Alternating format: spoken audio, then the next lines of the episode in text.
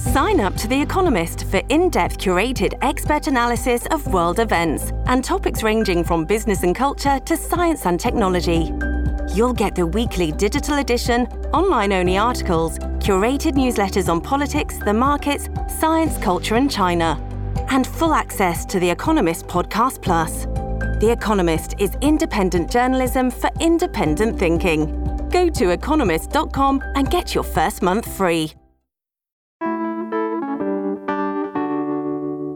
A lot of the news headlines on the rapid growth of artificial intelligence have prophesized a doomsday scenario where computers take over and humanity goes extinct. But if you ask Portlander Les Knight, he thinks that might not be such a bad idea, at least the extinction part. He's the leader of what he calls the Voluntary Human Extinction Movement, a decades long effort to convince humans to stop breeding. His reason is that there are just too many of us and we're killing the planet. So today on CityCast Portland, we're going back to a conversation with Les from earlier this year. We'll get into what exactly his movement stands for and ask whether human existence is really driving our planet towards another age of mass extinction. It's Monday, May 8th. I'm John Notarianni, in for Claudia Meza, and this is what Portland's talking about. So, Les, you've promoted the movement since the 70s.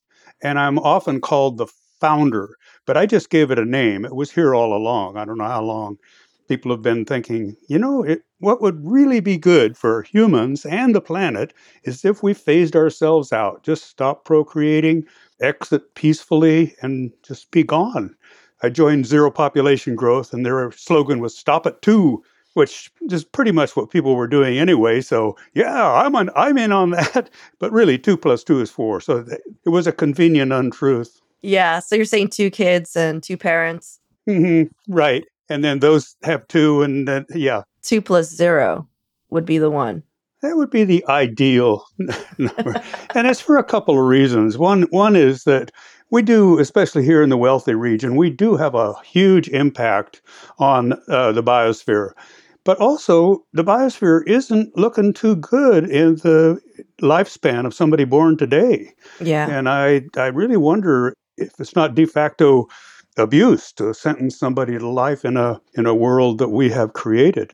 I, I think every everybody on the planet should be able to not procreate if they don't want to. And we're a long ways from that now. The the freedom to procreate is fiercely defended you, you even suggest that, we might, and of course, we're not suggesting that. Uh, and people just go nuts. Well, what about the freedom to not breed? Well, yeah. Yeah. But don't you think it's because like it's a deep seated biological kind of like lizard brain thing of, of humanity? We're trying to continue our line because it's it's it is a very emotional reaction and issue that you know when people hear and they don't agree, they're just going to be like, "What the heck?" Uh, yes, it you know it's so strong it may as well be biological, but it's not. Of course, mm-hmm. there's no species that actually has a an instinct to procreate. We all have instincts or urges, in our case, to engage in activities that lead to procreation.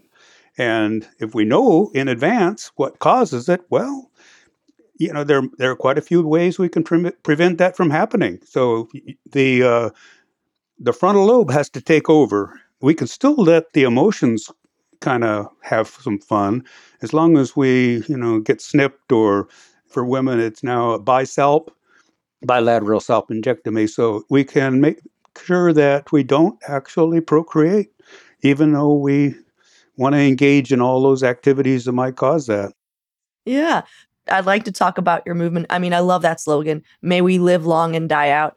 Uh, that says it all. Yeah. Can you talk a little bit more about the goals of of you know your movement? Well, yeah, you just said it. You know, the uh, uh people don't have time for books and even long articles, so give them a bumper sticker.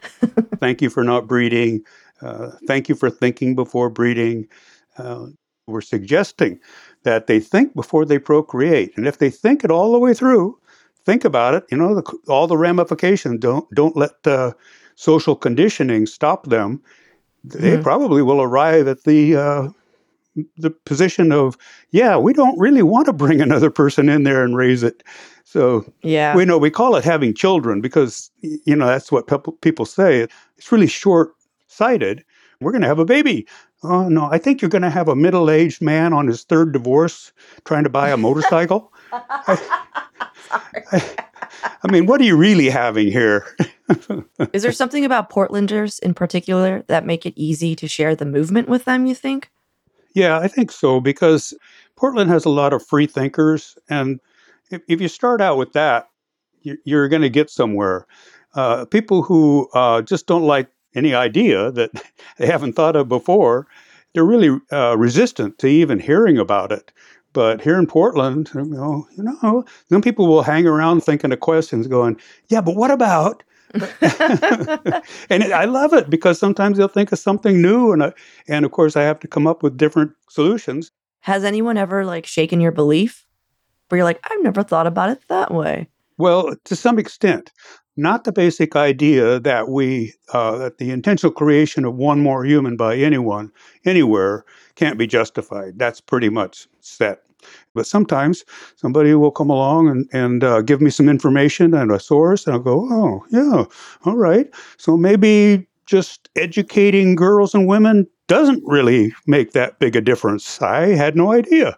And then I, I look it up, and sure enough, that's not what does it. It's contraception that makes the big oh, difference. You mean for unwanted pregnancies? Oh, gotcha. For unwanted yeah. pregnancies, right. Uh, yeah. You know, somebody says, gee, I got a PhD and I still got pregnant. What happened? Yeah. I love, and it's always those little things where you're just like, well, of course, yeah, yeah, yeah. We thought our education would do it. so, how has the movement changed uh, since Roe versus Wade was overturned? the movement's pretty much the same. The only thing that's different is uh, a lot of men getting vasectomies. Mm. And uh, I think it's wonderful. It's too bad that it took that for men to finally step up and get snipped. So, yeah, I think uh, male responsibility for pregnancy is highly underrated because of the patriarchy, right? So yeah. um, hundreds of millions of women don't have the freedom to not procreate, and uh, every man has the ability to not cause uh, someone to get pregnant. Mm-hmm. Just don't impregnate them. So, yeah. oh yeah, I guess it is pretty simple, isn't it? Maybe I'm part of the patriarchy too. I didn't really think about that. You got a vasectomy over 50 years ago. Uh, have you seen others do the same because of your efforts?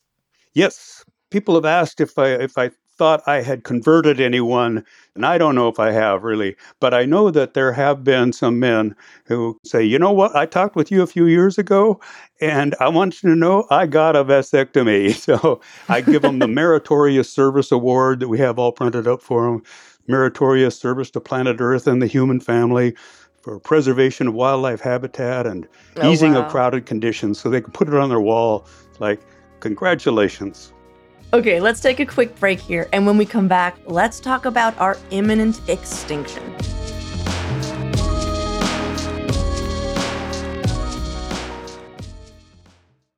At evernorth health services we believe costs shouldn't get in the way of life-changing care and we're doing everything in our power to make it possible Behavioral health solutions that also keep your projections at their best?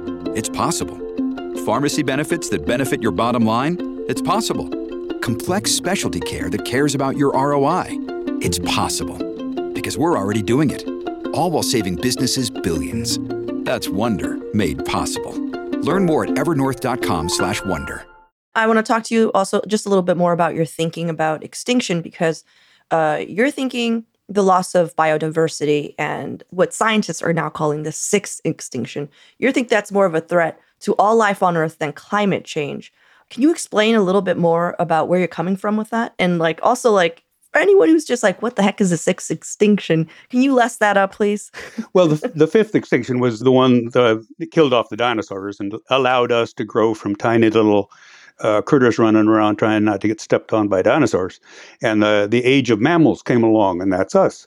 And everything mm-hmm. was fine until, well, we got a little too smart, got a little too much technology, And we probably started causing extinctions 500,000 years ago when we discovered fire and set the grasslands of, of Africa on fire because the game were driven out by it. Some were cooked by it, got an instant barbecue.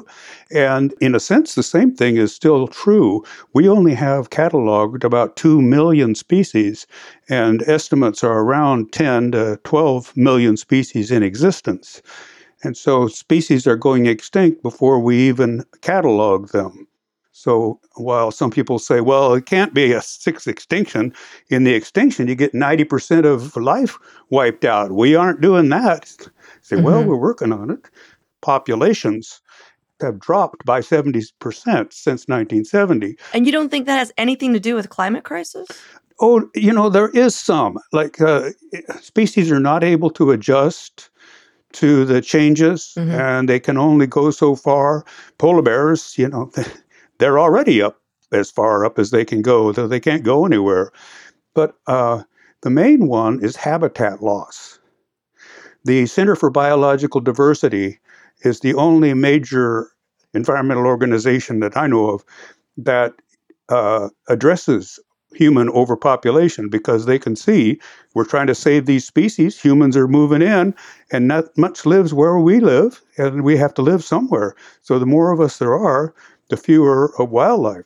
Yeah. You know, when the pandemic happened, people were noticing that wildlife was coming back. And it was because we just weren't around, thrashing around, getting in their business. Like the animals were coming back when we were forced to stay in our houses. Well, a, a, good example of that is Chernobyl species that hadn't been there for 50 years are coming back. Now, they do have some problems with the radiation, but apparently humans are a more toxic substance than plutonium, which is pretty amazing because plutonium is supposed to be the most toxic substance on the planet.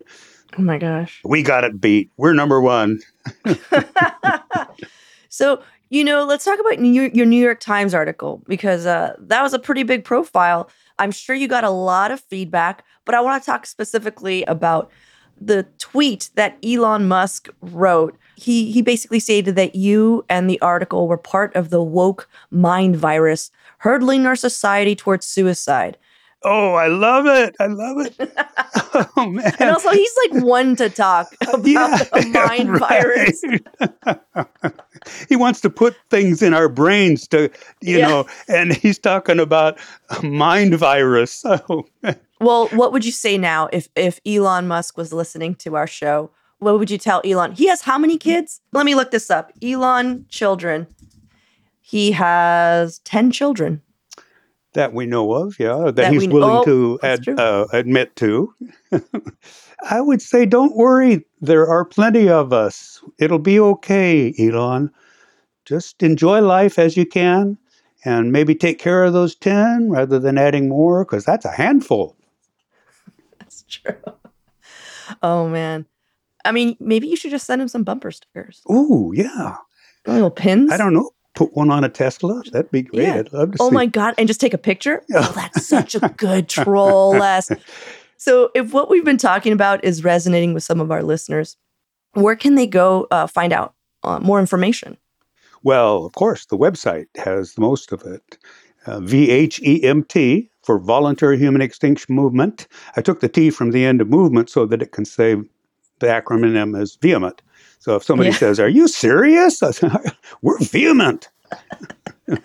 Cool. And what about for people who uh, maybe um, men who are a, a, little afraid? I mean, I can't imagine why why they would be afraid of, of having a vasectomy. What is your pep talk to them? Oh gosh, you know, whenever I go to pep talk, I try to uh, figure out where the person is. So uh, I would ask questions first. You know, it's like, have you had all the offspring you want? Mm-hmm. Are you um, are you a, a fertile heterosexual? Uh, getting kind of personal, I know, but uh, yeah. uh, sexually active. Uh, say, you know, there's this simple little device. Uh, go! And some people will just start backing off right away. oh no! I say, snip, snip. No That's muss. your pep talk. Les's pep talk is snip, snip. no muss, no fuss. Never having to say you're sorry. That's a pretty good pep talk. That's solid. well, uh, could people who already have children join the movement? Oh, absolutely. The idea is to uh, not have more than we've already have Gotcha. and to take care of what we have. And of course, not pressure them for grandkids later on down the road. Les, do you have children? There are two billion children in my family, the human family. I, I certainly hope not. It would really be embarrassing to find out that I had biologically co created a new human.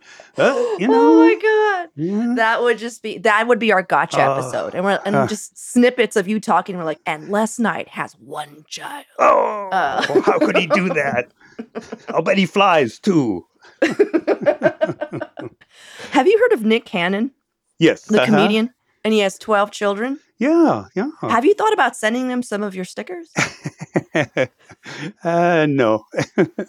Besides, you know, can't close the barn doors after the horses have escaped. But I, I'm thinking there's going to be more. Is what I'm saying. Ooh.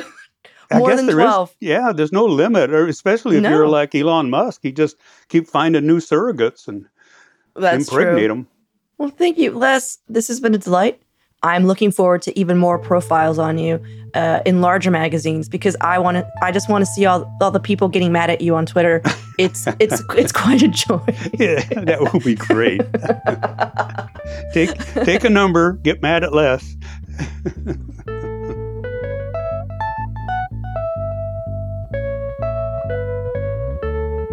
And now for your microdose of news.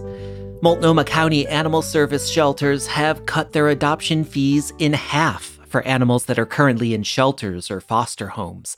They say the move is indefinite as they push to increase adoptions and reduce the shelter population as soon as possible. This decision comes after they faced a lot of criticism earlier this year about the mistreatment of animals.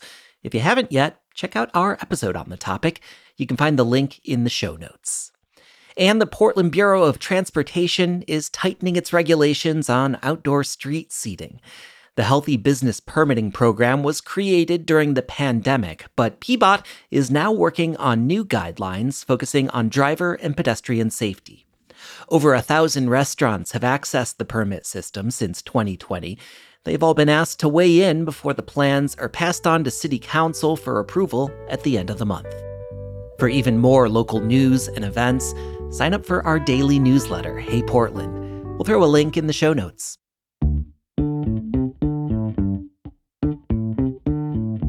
That's all for us today here on CityCast Portland. If you enjoyed the show, why not tell a friend, leave us a rating, leave us a review? I'm John Notarianni, in for Claudia Meza. We'll be back tomorrow morning with more from around the city. Until then, see you at Slim's.